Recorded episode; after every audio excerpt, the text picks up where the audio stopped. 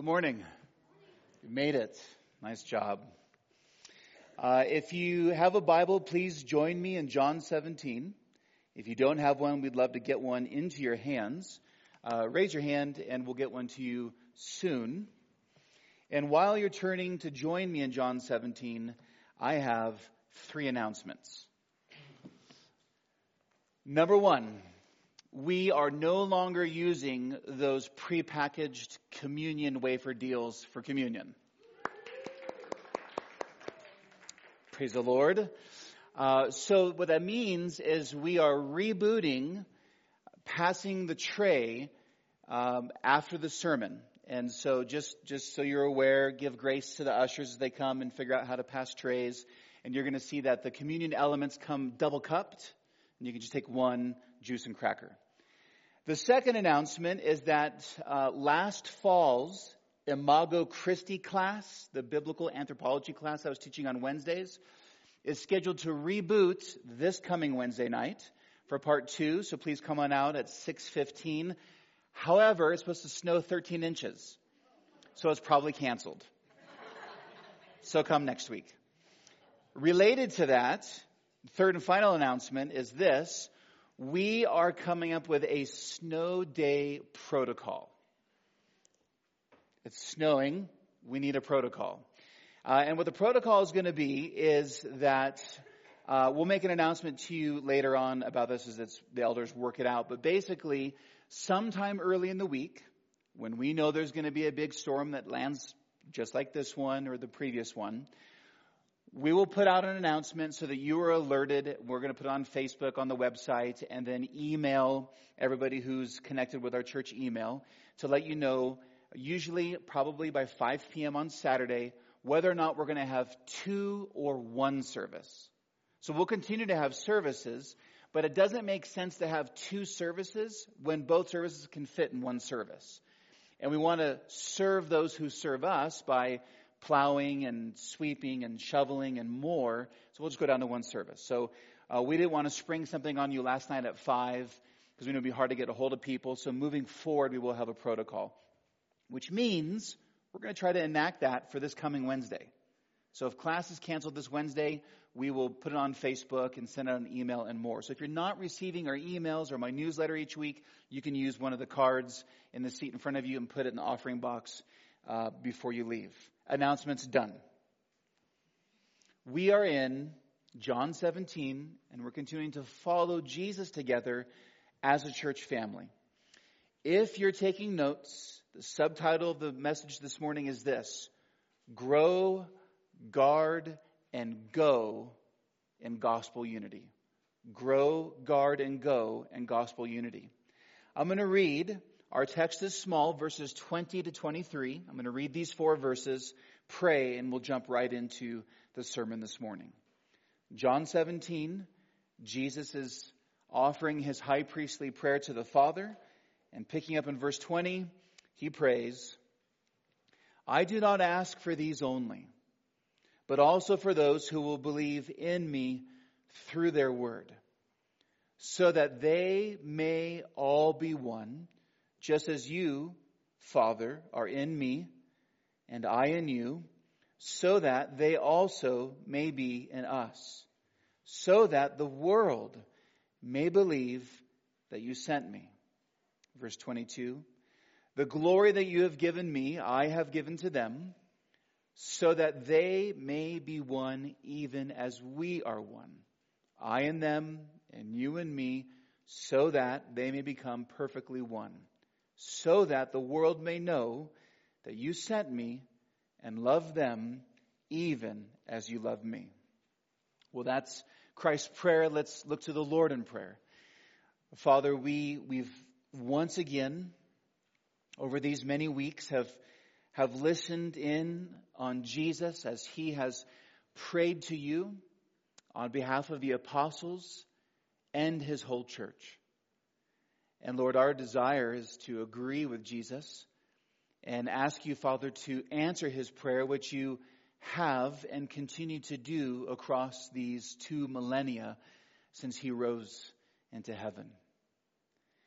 Oh, Father, Jesus' words here are simple but they are deep, they are complex, and hard for us to understand. And so we appeal to you that by your Spirit you would give us understanding according to your word, to understand what Jesus intends for our lives as a church, and all more that you'd have to reveal to us this morning. So to that end, Lord, would you let the words of my mouth, the meditation of our hearts be acceptable in your sight, O Lord, our rock and our redeemer. And all of God's people said, Amen. Well, there's a question that uh, lingers over the text for us this morning, and it's this. What is Jesus' intended goal for you in this world? That, that's a big question, admittedly. And there's actually quite a few passages we could go to to texture that out. But what Jesus prays here reveals to us that Jesus has an intended goal for you in this world. And I, when I ask that question, what you think that is, I'm not asking you about uh, the particulars and circumstances and gifting of your unique life that's unique to you. I'm talking about the particular, I'm talking about what's underneath, what's underneath the particulars and circumstances of your life that Jesus intends for you.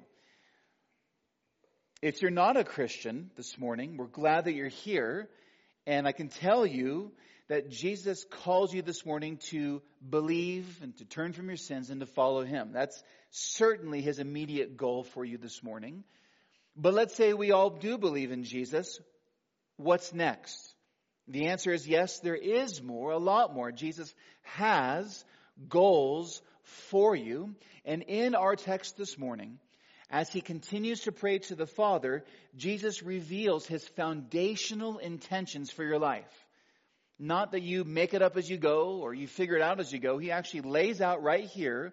We discern what Jesus wants for your life and our life together from his words as he prays this prayer, almost bringing it to a close and prepares to go to the Garden of Gethsemane and then later to the cross. Now, as I prayed a moment ago, you hear these words and the grammar is very simple. The words themselves uh, aren't hard to define, but what Jesus says is very complex. And on top of that, the versification, the verses in our Bibles, those aren't inspired. Those were added way later to the Bible. And one issue that comes up in these four verses, verses 20 to 23, is that the way the verses are broken can make it difficult to follow what Jesus is saying. It's very repetitive, seems very circular. So, what is he doing? So, we have a slide, and here it is. This slide is an attempt to break down, and First Service was taking a lot of pictures of this. It might help you. So, if you want to take a picture, take a picture of the screen. This is meant to help us understand the flow of Jesus' thought. And so I, the verses are still there, but I put A, B, C for you to see this flow. You heard me emphasize the phrase so that. In these four verses, Jesus says so that six times. And just like in the Greek, and same with English, when someone says that or so that, they're implying a, a purpose or an intended result. So what happens is verse 20, there's an A by that, and then 21 has a B, and then there's a C right here in the middle of verse 20, or the end of verse 21. Then you have another A, B, C. You can see the A, B, C. And the outline of our sermon follows that ABC format. Isn't that amazingly wonderful? This is why this is important. In the first point, we're going to group the A's together. In the second point, we're going to group the B's together. And in the third point, we're grouping the C's together. Why? Because Jesus is saying almost the exact same thing across these four verses. You could lay these these uh, two sections on top of each other, it's the same thing. So you could have a six point sermon or a three point sermon. We're going with three. Praise the Lord. But the reason it's indented like this is it shows that because of A, Jesus intends B. And because of B, Jesus intends C. No A, then no B, then no C. And that's the outline of the sermon this morning. So here we go. Ready? Three points. What is Jesus praying for us in these passages? Point number one, we're going to see in the A group. Gospel unity is built by Jesus' word and glory, so grow in it. Next, B, gospel unity mirrors life in the Trinity, so guard it. And then we'll close our time with that third point that Jesus wants us to reach. Gospel unity is a witness to the world, so go in it.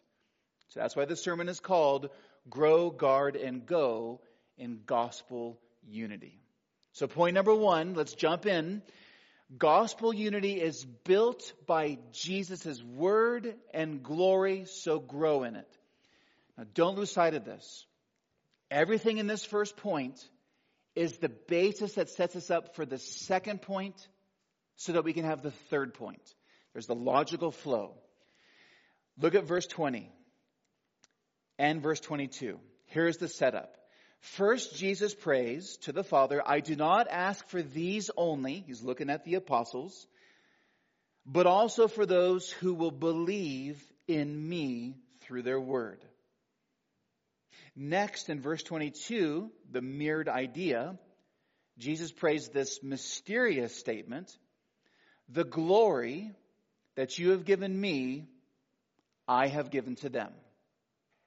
These two statements are going to lead to the middle statement about unity, which leads to the third statement about mission. What's going on here? Jesus' prayer, beginning in verse 20, takes a remarkable turn. Now, we have seen that beginning back in John 13, when this upper room began, Jesus is there with the 12 apostles.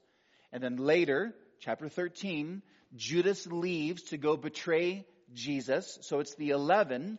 And Jesus has been talking to the 11 for these past chapters. And now he's praying for them and us by extension. But in verse 20, something happens. In verse 20, Jesus changes and he prays for you. He prays for you. Did, you hear it? I don't ask for these, the 11 only, but also for all those who will believe in me through their word. What this means is that Jesus is not merely hoping or wishing the gospel will prevail. Jesus is not wondering if his death and resurrection will actually be fruitful. In verse 20, when he prays for those who believe for their word, uh, through their word, Jesus is not, he didn't die for the possibility that some people might get saved. Jesus died for the actuality that specific people will get saved. Jesus is not praying with his fingers crossed. Instead, Jesus knows that the gospel will prevail for those whom he died. In other words, right here, verse 20, in these very words, he prays for you by name. Now, I know your name. I don't see Steve right there in verse 20. But I know that if Jesus had mentioned us all by name, there wouldn't be enough pages of scripture to fill all the names of the church for whom Christ has died. Jesus is praying by name for you in his mind. And now, of course, as he prays for us by name, here's what's remarkable. We know where he's going. In the next point, he's going to be praying for the unity of the church which means here in this first point, he's not just praying for us individually, but Jesus knows and is praying for each local gospel church to ever exist. So in his heart and mind, as he prays, he's praying for the, your home church that you came from to go to college here. Jesus is praying for, for grace and Flag Bible and Calvary and Church of the Resurrection. He's, he is praying for Flagstaff Christian Fellowship and all of the saints that have belonged to this church for the nearly 100 years that we have existed. Jesus is praying for us on and on. And what does Jesus pray? Well, Jesus' prayer here is the setup. He's returning to themes that we've heard over and over again in this upper room final farewell discourse. Jesus returns to the themes of unity and mission. So here in this first point, we hear Jesus praying and implying how unity is going to happen. So I asked at the beginning, what is Jesus' intended goal for you in your life? These bedrock goals of belief in Jesus, unity, and mission, he's now going to reveal to us how unity and mission is achieved and built in the local church.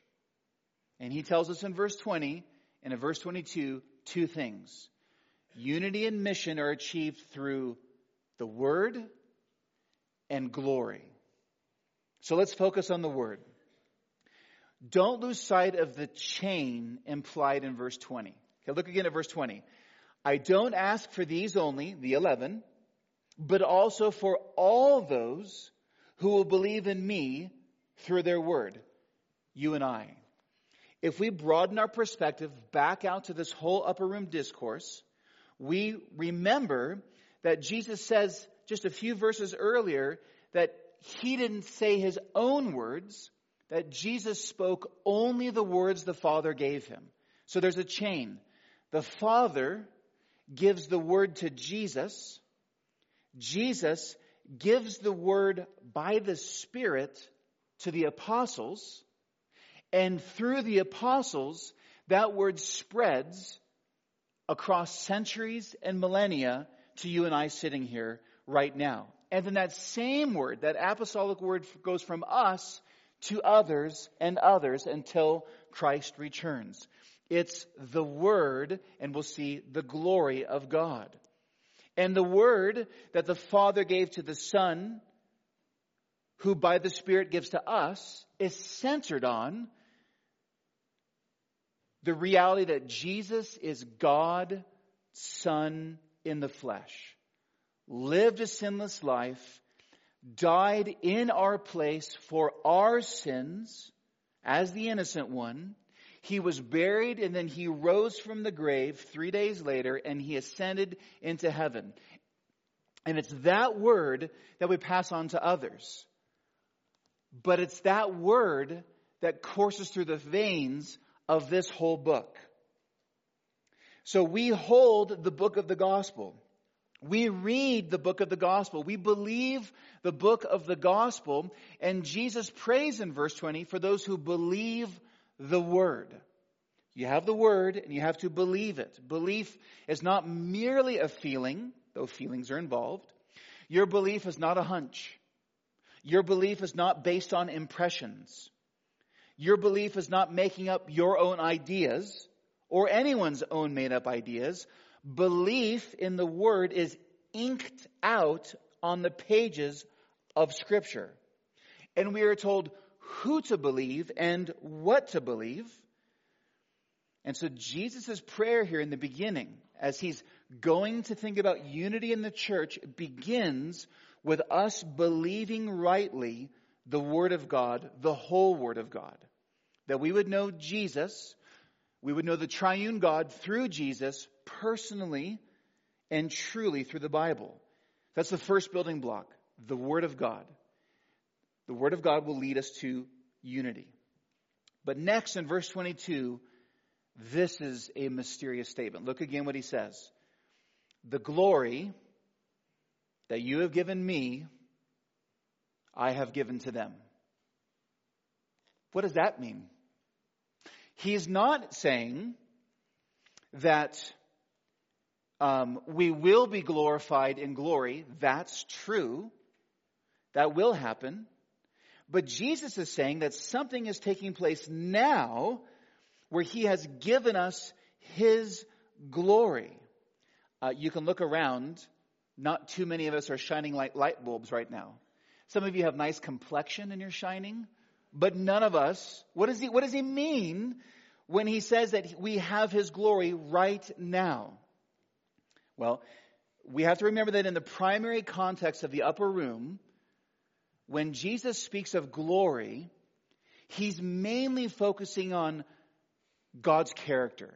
Remember, we've, we've looked at this in the past. God's glory is his holiness seen and felt. It's his character seen and experienced.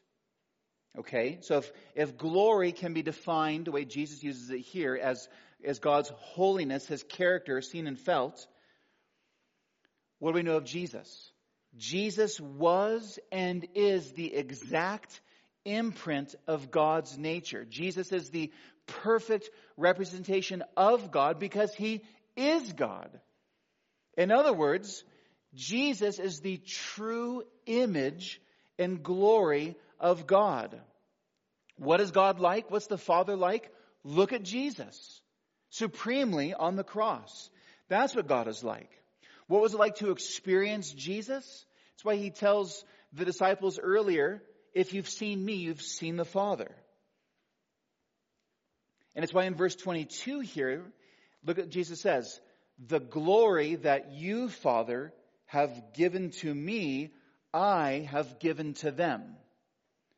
So when we become a new creation in Christ, many scholars agree that they think it's best to understand what Jesus says here is that just as Jesus glorified the Father by being the perfect image of the Father, we now glorify God by being the image of Jesus. As what Paul talks about in Romans 8, where the Christian life is described as being summed up as being conformed to the image of Jesus. In other words, when Jesus says that he's given us his glory, I know it sounds abstract, but it's actually concrete. It means to use the idea of image and glory interchangeably, it means that your life might be the only Bible that somebody reads. And you might be the only Jesus, so to speak, that somebody interacts with. That's the implication. When he gives us his glory, Jesus was the glory of God, the exact imprint of his nature, and we are being made into the image of Jesus more and more. You see, we are Christ's body on earth. Jesus continues his mission through us now. And so when we interact with each other and unbelieving friends outside these walls, they're supposed to get a better idea of who God is and what God is like by interacting with you. We glorify God and show the glory of God when we image Him, act like Him with our whole life. So, in that sense, glory and image are interchangeable. I know it's abstract, but again, most scholars agree what Jesus implies here is it's the character of your life and the way that you live. So, what does this mean? Well, remember, Jesus is setting us up in this first point for what follows. Jesus is preparing us now for what's next and what it means to be unified. And Jesus begins here by showing you and me that unity in your marriage, in your household, and in your church, unity begins by you being full of the Word of God, believing the Word of God, and then acting out and living out the Word of God in your life.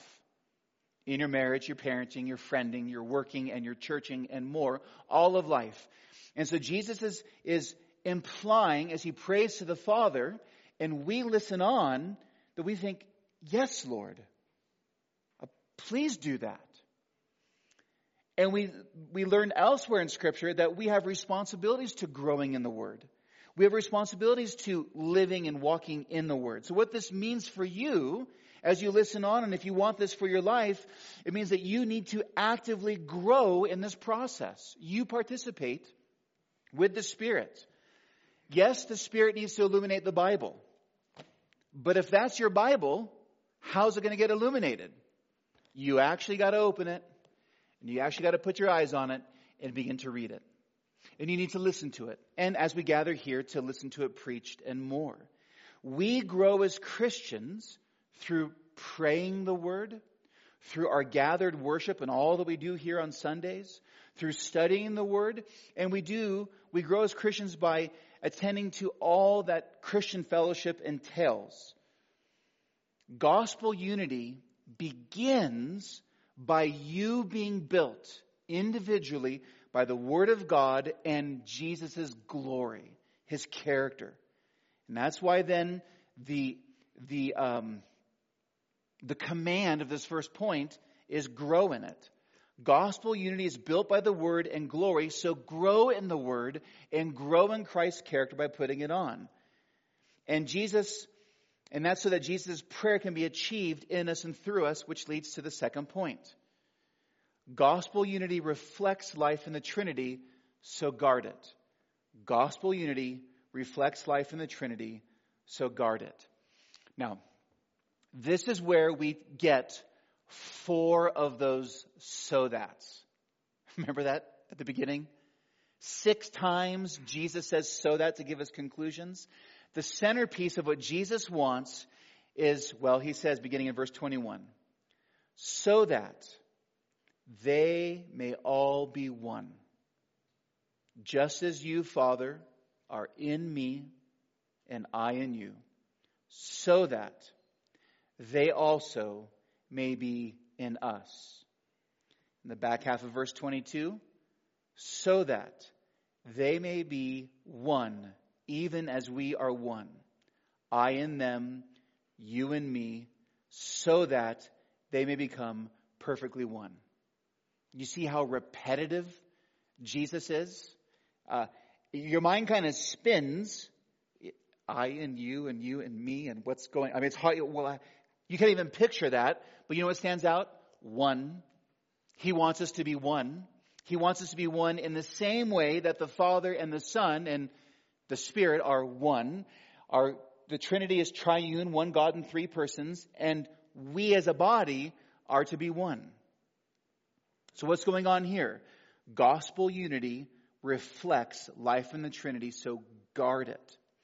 Jesus' prayer to the Father is that the re- result, you growing in the Word by yourself and you acting like Jesus more and more, is not the end of it. It leads to unity. The result of the first point is that it would achieve unity or oneness in the Spirit with others. Now, I have to point out the obvious. You cannot be unified with yourself. There's nothing autonomous in what Jesus prays here. You have to have a collection of people together in order for this to be a reality in your life. It's impossible for what Jesus prays here in the second point. It's impossible for this to be true of, of, of any Christian who does not live in faithful community with other believers with whom they gather to worship on the Lord's day. This is not about your personal relationship with the Trinity, although you have one. This is about a relationship you have horizontally with other believers to such a degree that when people look about, look at you and how you relate to your church, they get a better sense of what the Trinity is. That's profound. All of Jesus' language of mutual indwelling, and we've looked at that in weeks past, and oneness is not just something for the new heavens and new earth, because that will happen, but this oneness that we're supposed to have is right now. It began the moment you were born again. So, so listen. Yes, the gospel comes with a slave's towel. We saw that in weeks past. Yes, the gospel comes with a script, a map, and a compass. We saw that last time.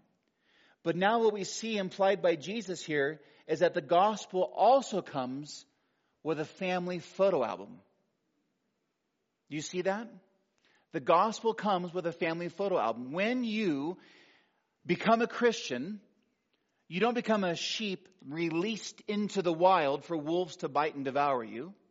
The intention of Jesus is that all of his sheep, and he's the good shepherd, is that we would congregate into local sheep pens called local churches. That's what I mean by a family photo album. The family photo album contains the pictures of the people with whom you gather for Lord's Day worship and are in covenant with so that you can help them know and follow Jesus and they can help you know and follow Jesus. It's easy to be unified with your close friends, your friends. Uh, it's maybe a little bit easier, but it's tricky. You can be unified in your household, your marriage and your parenting and your adult kids and your parents and, and more. But Jesus is not talking about your close friends. Jesus is not talking about your household. It's implied. Jesus is talking about his church. And it's the local church, this point. Gospel unity reflects life in the Trinity, so guard it it's in the life of the local church through thick and thin, easy and difficult that it can be hard to be unified, and hard might be an understatement. You get a lot of people with a lot of opinions who all come together, all in the middle of our sanctification, all different levels of maturity, different times we get entangled with our own species of sin and more. And in the worst cases, when a local church to quote Paul from Galatians, bite and devours one another. When a local church falls apart due to scandal and more.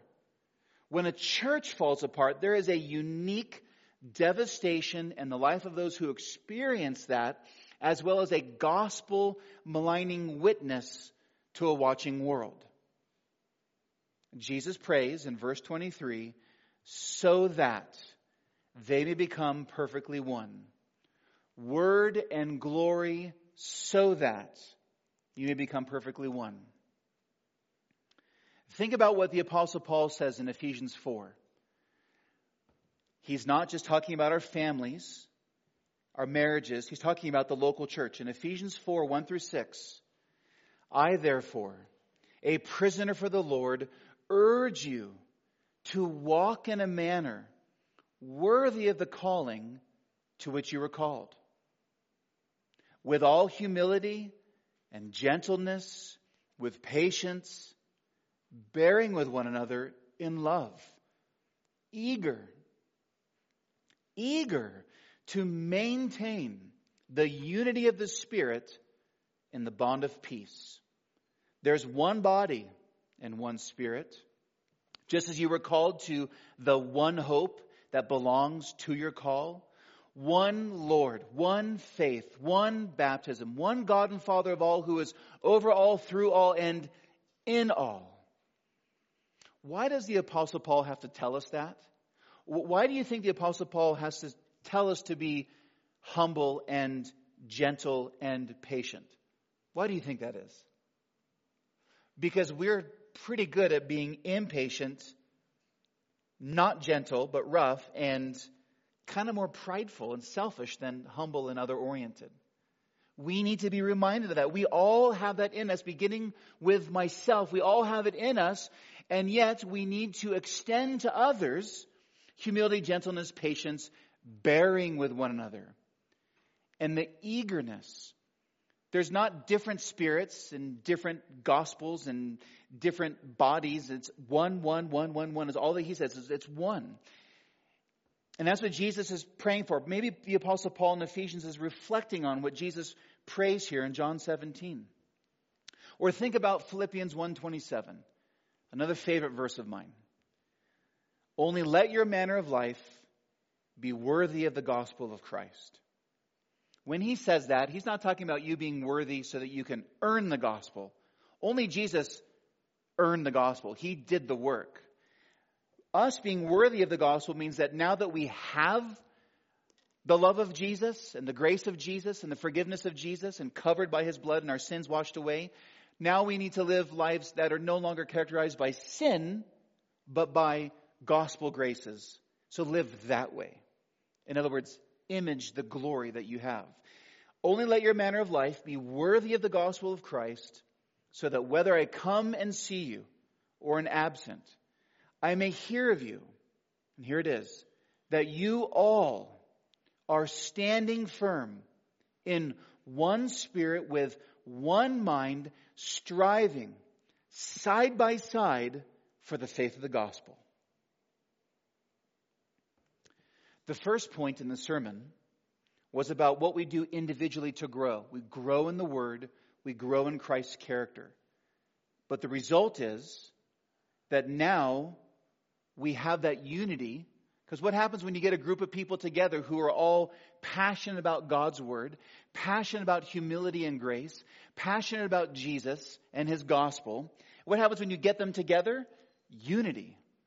And what happens when each person desperately wants to be more and more like Jesus, to put off sin and put on the ways of Jesus, when you have a community like that, you have a group of people who know that, well, nothing can be exposed about you that hasn't already been covered by the blood of Jesus. And the forgiveness that I have from Jesus is the same forgiveness that I extend to you. And that creates what's called unity. A humble people, a gracious people, a non judgmental people but a loving people who help each other know and follow Jesus. So here's an implication of when Jesus prays that we would be unified. And our unity would, reflect what the Trinity is. Right now, each of you individually, all of us, is either an active ingredient for the unity of the church or the disunity of the church. You thought about that? There's a reason, sadly, why there's, there's these anecdotal stories of churches biting and devouring each other over the new floors that we got put in this week, the, the paint on the walls. Churches, in their unsanctified sense, can fall prey to their flesh and bite and devour each other over stupid things beginning with a lack of repentance and lots of pride. And praise God that this church body, almost 100 years old, all of our forebears in the faith, beginning when this church was planted in a church car in a railroad spur, have sought fit by God's grace to stay unified. There has been difficulties, but this church has stayed together, and by God's grace, we will stay together until Jesus brings us home. But for us to have this unity that Jesus prays for, it requires a group of people to agree in faith and fellowship. Faith and fellowship. What does Ecclesiastes tell us? Can two walk together unless they agree? A people band together in faith, meaning we have the same doctrine, same Jesus, same gospel, same understanding of church. We band together the same doctrine and we have the same fellowship, how we will actually live out our faith. That's what it means to be unified. If we have different doctrines and a different way to live out our Christianity, we won't be unified. We need to have the same faith and fellowship. And then we can strive side by side. That's how unity is built on our part, growing in the word and character, and then having agreeing in faith and fellowship. But what about barriers to unity? I love the title of his book, Respectable Sins. There aren't any respectable sins. He's being ironic. Jerry Bridges writes a book called Respectable Sins, where he takes good aim at sins that don't seem so sinful in the West sins that can be entertained or even get free passes in churches. He's got a chapter on each of these. Here's what he says are respectable sins. And respectable sins, because we, we know the flashy sins. We know those big spectacular sins. Those are easy to spot. It's the subtle ones that, that, that erode unity in the church. And he says, here are sins that can infiltrate and be entertained by the church in America.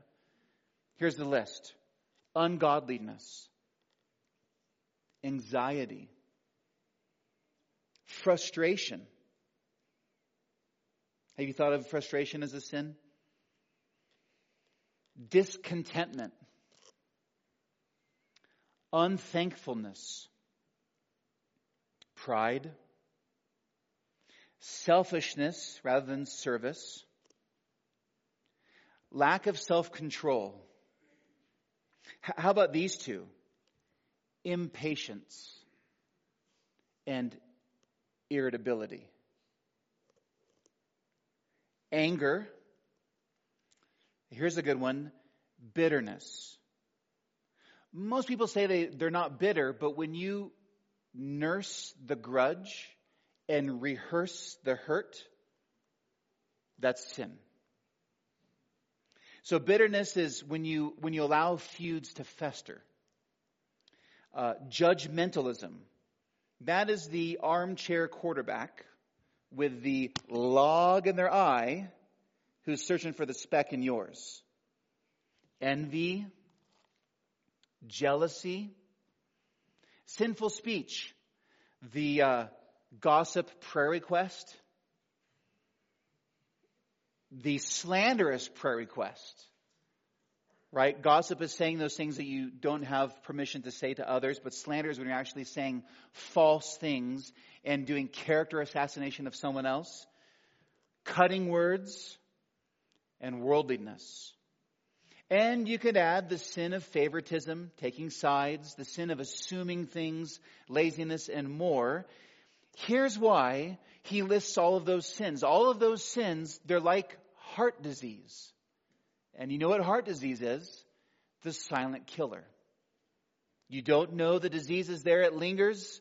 Maybe your blood profile shows it, but it's a silent and slow killer. These types of sins, favoritism, bitterness, irritability, erode the unity of the church. So unity is our growth in the Word and applying the Word. Unity is agreeing in faith and fellowship. But when we let these things fester in our souls, it doesn't only ruin our own soul and our marriages and our families and our churches, but it ruins our gospel witness. All of those sins are like heart disease. And here's the thing each of us is in the middle of our own sanctification. There is the only perfect Christians are currently in glory. And you will never be. We will never be a perfect people until Jesus brings us home. That's, that's God's plan. We're in the middle of our own sanctification. We're not going to be fully glorified until glory, which means, or does that mean then, if you can take, if every single face in this room is in the middle of our sanctification and we congregate as a group, we're glorified?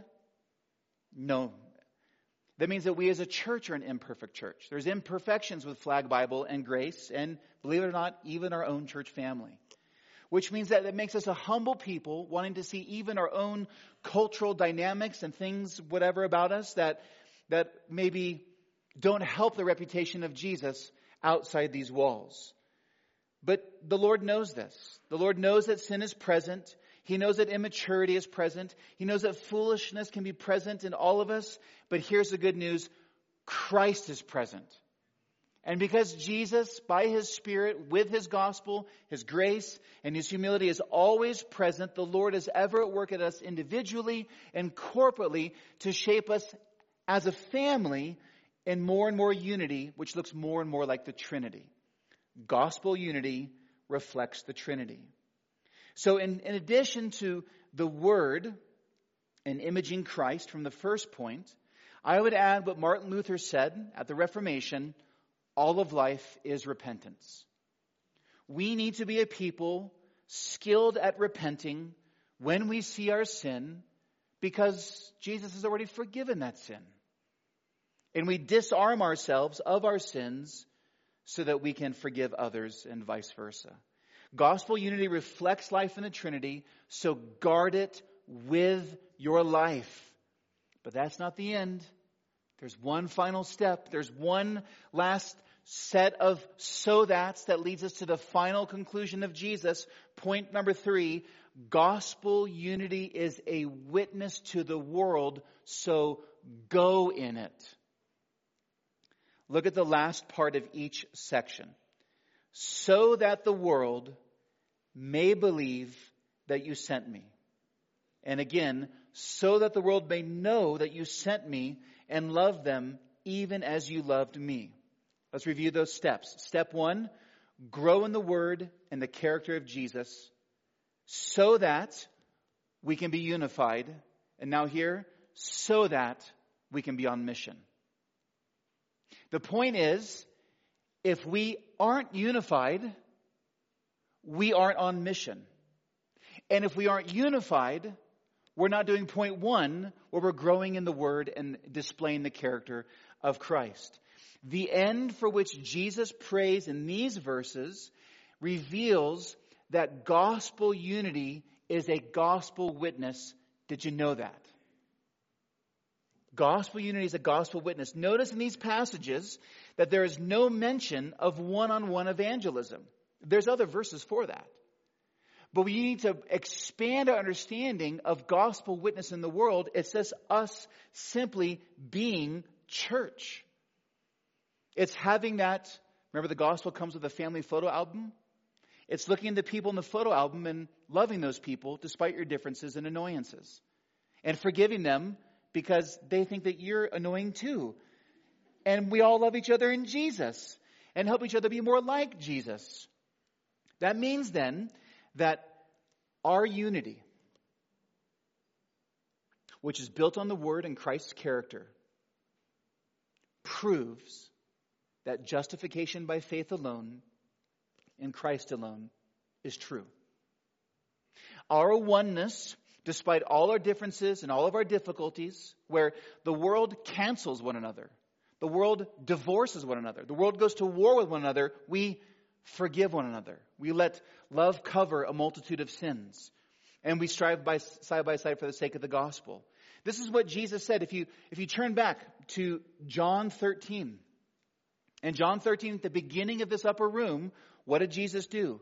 He took his outer garments off, put a towel around his waist, washed all their feet, including Judas. He hadn't left yet. Then he sat back down and he said, Do you know what I've just done to you? They said yes, but they didn't understand. And he tells them in 1335, by this all people will know that you are my disciples if you have love for one another. So the connection in chapter 17 and chapter 13 is that the world sees our unity, and our unity is simply a, dis- a display of our towel waisted love for one another. It's a witness to your little children. It's a witness to your unbelieving family and friends. It's a witness to guests among us. It's a witness to our neighbors in this city. The implication of Jesus' words is that evangelism then takes the whole unified, forgiving, and repenting church. It takes the whole church to preach and display the whole gospel centered on the life, death, burial, and resurrection of Jesus Christ. What that means is that in our marriages and in our families, we should be able to say this. Look at us. Look, look at us. Our life together proves the gospel actually works. It's actually true. Grace is real. Humility is a good thing. It really is true. You, you really should believe it. You should really build your life upon the gospel with us. We're probably going to offend you, but we want to ask you to forgive us and vice versa. When we church, we witness to the gospel of the glory of God. It's abstract, but the way I, I think of this is it's a, it's a cold winter night. And there's a beautiful log cabin. There's a wisp of smoke coming out of the chimney. And in the windows, there's a warm glow coming from them, and, and there's, a, there's a person outside, barefoot and broken, shivering and shattered in the snow. And they see this log cabin, and they can hear laughter coming, and they can hear singing, and they can smell the delicious meal being cooked, and they can hear the crackle of the twinkling fire, and, and this person wants to enter that, that room and that, that, that cabin, and, and on the doormat says, Come, all who are weary and heavy laden, and I will give you rest. I, I, think that's a picture of what Jesus is saying is supposed to be like for us. That, that when people um, hear of us, And they know of this church family and other gospel church families that we should be like that log cabin that's inviting when people recognize that they are bankrupt of soul and need a place for salvation and healing. This means that you, you should consider bringing your unbelieving friends to church. You should consider throwing a party, a game night, and having church members and neighbors over so that your unbelieving friends can see how Christians interact and more. Jesus implies that our simply being a humble, gracious Christians, loving each other with towels on our waist, and our life together has a gospel aroma to it. An aroma that speaks of the forgiveness of sins through the shed blood of Christ and the conquered grave. So, church, we must grow in gospel unity, guard gospel unity, and then go in our gospel unity for the sake of the Trinity, the joy of this church, and the salvation of the lost. Amen. Lord, we thank you for your word. Jesus, we thank you that you prayed this for us. We thank you, Father, that you have been answering this prayer for 2,000 years. And ask, Lord, for you to continue to answer Jesus' prayer through us and the other gospel churches in this town and beyond. We love you, Lord, and we pray that this would be true of us. In Christ's name, amen.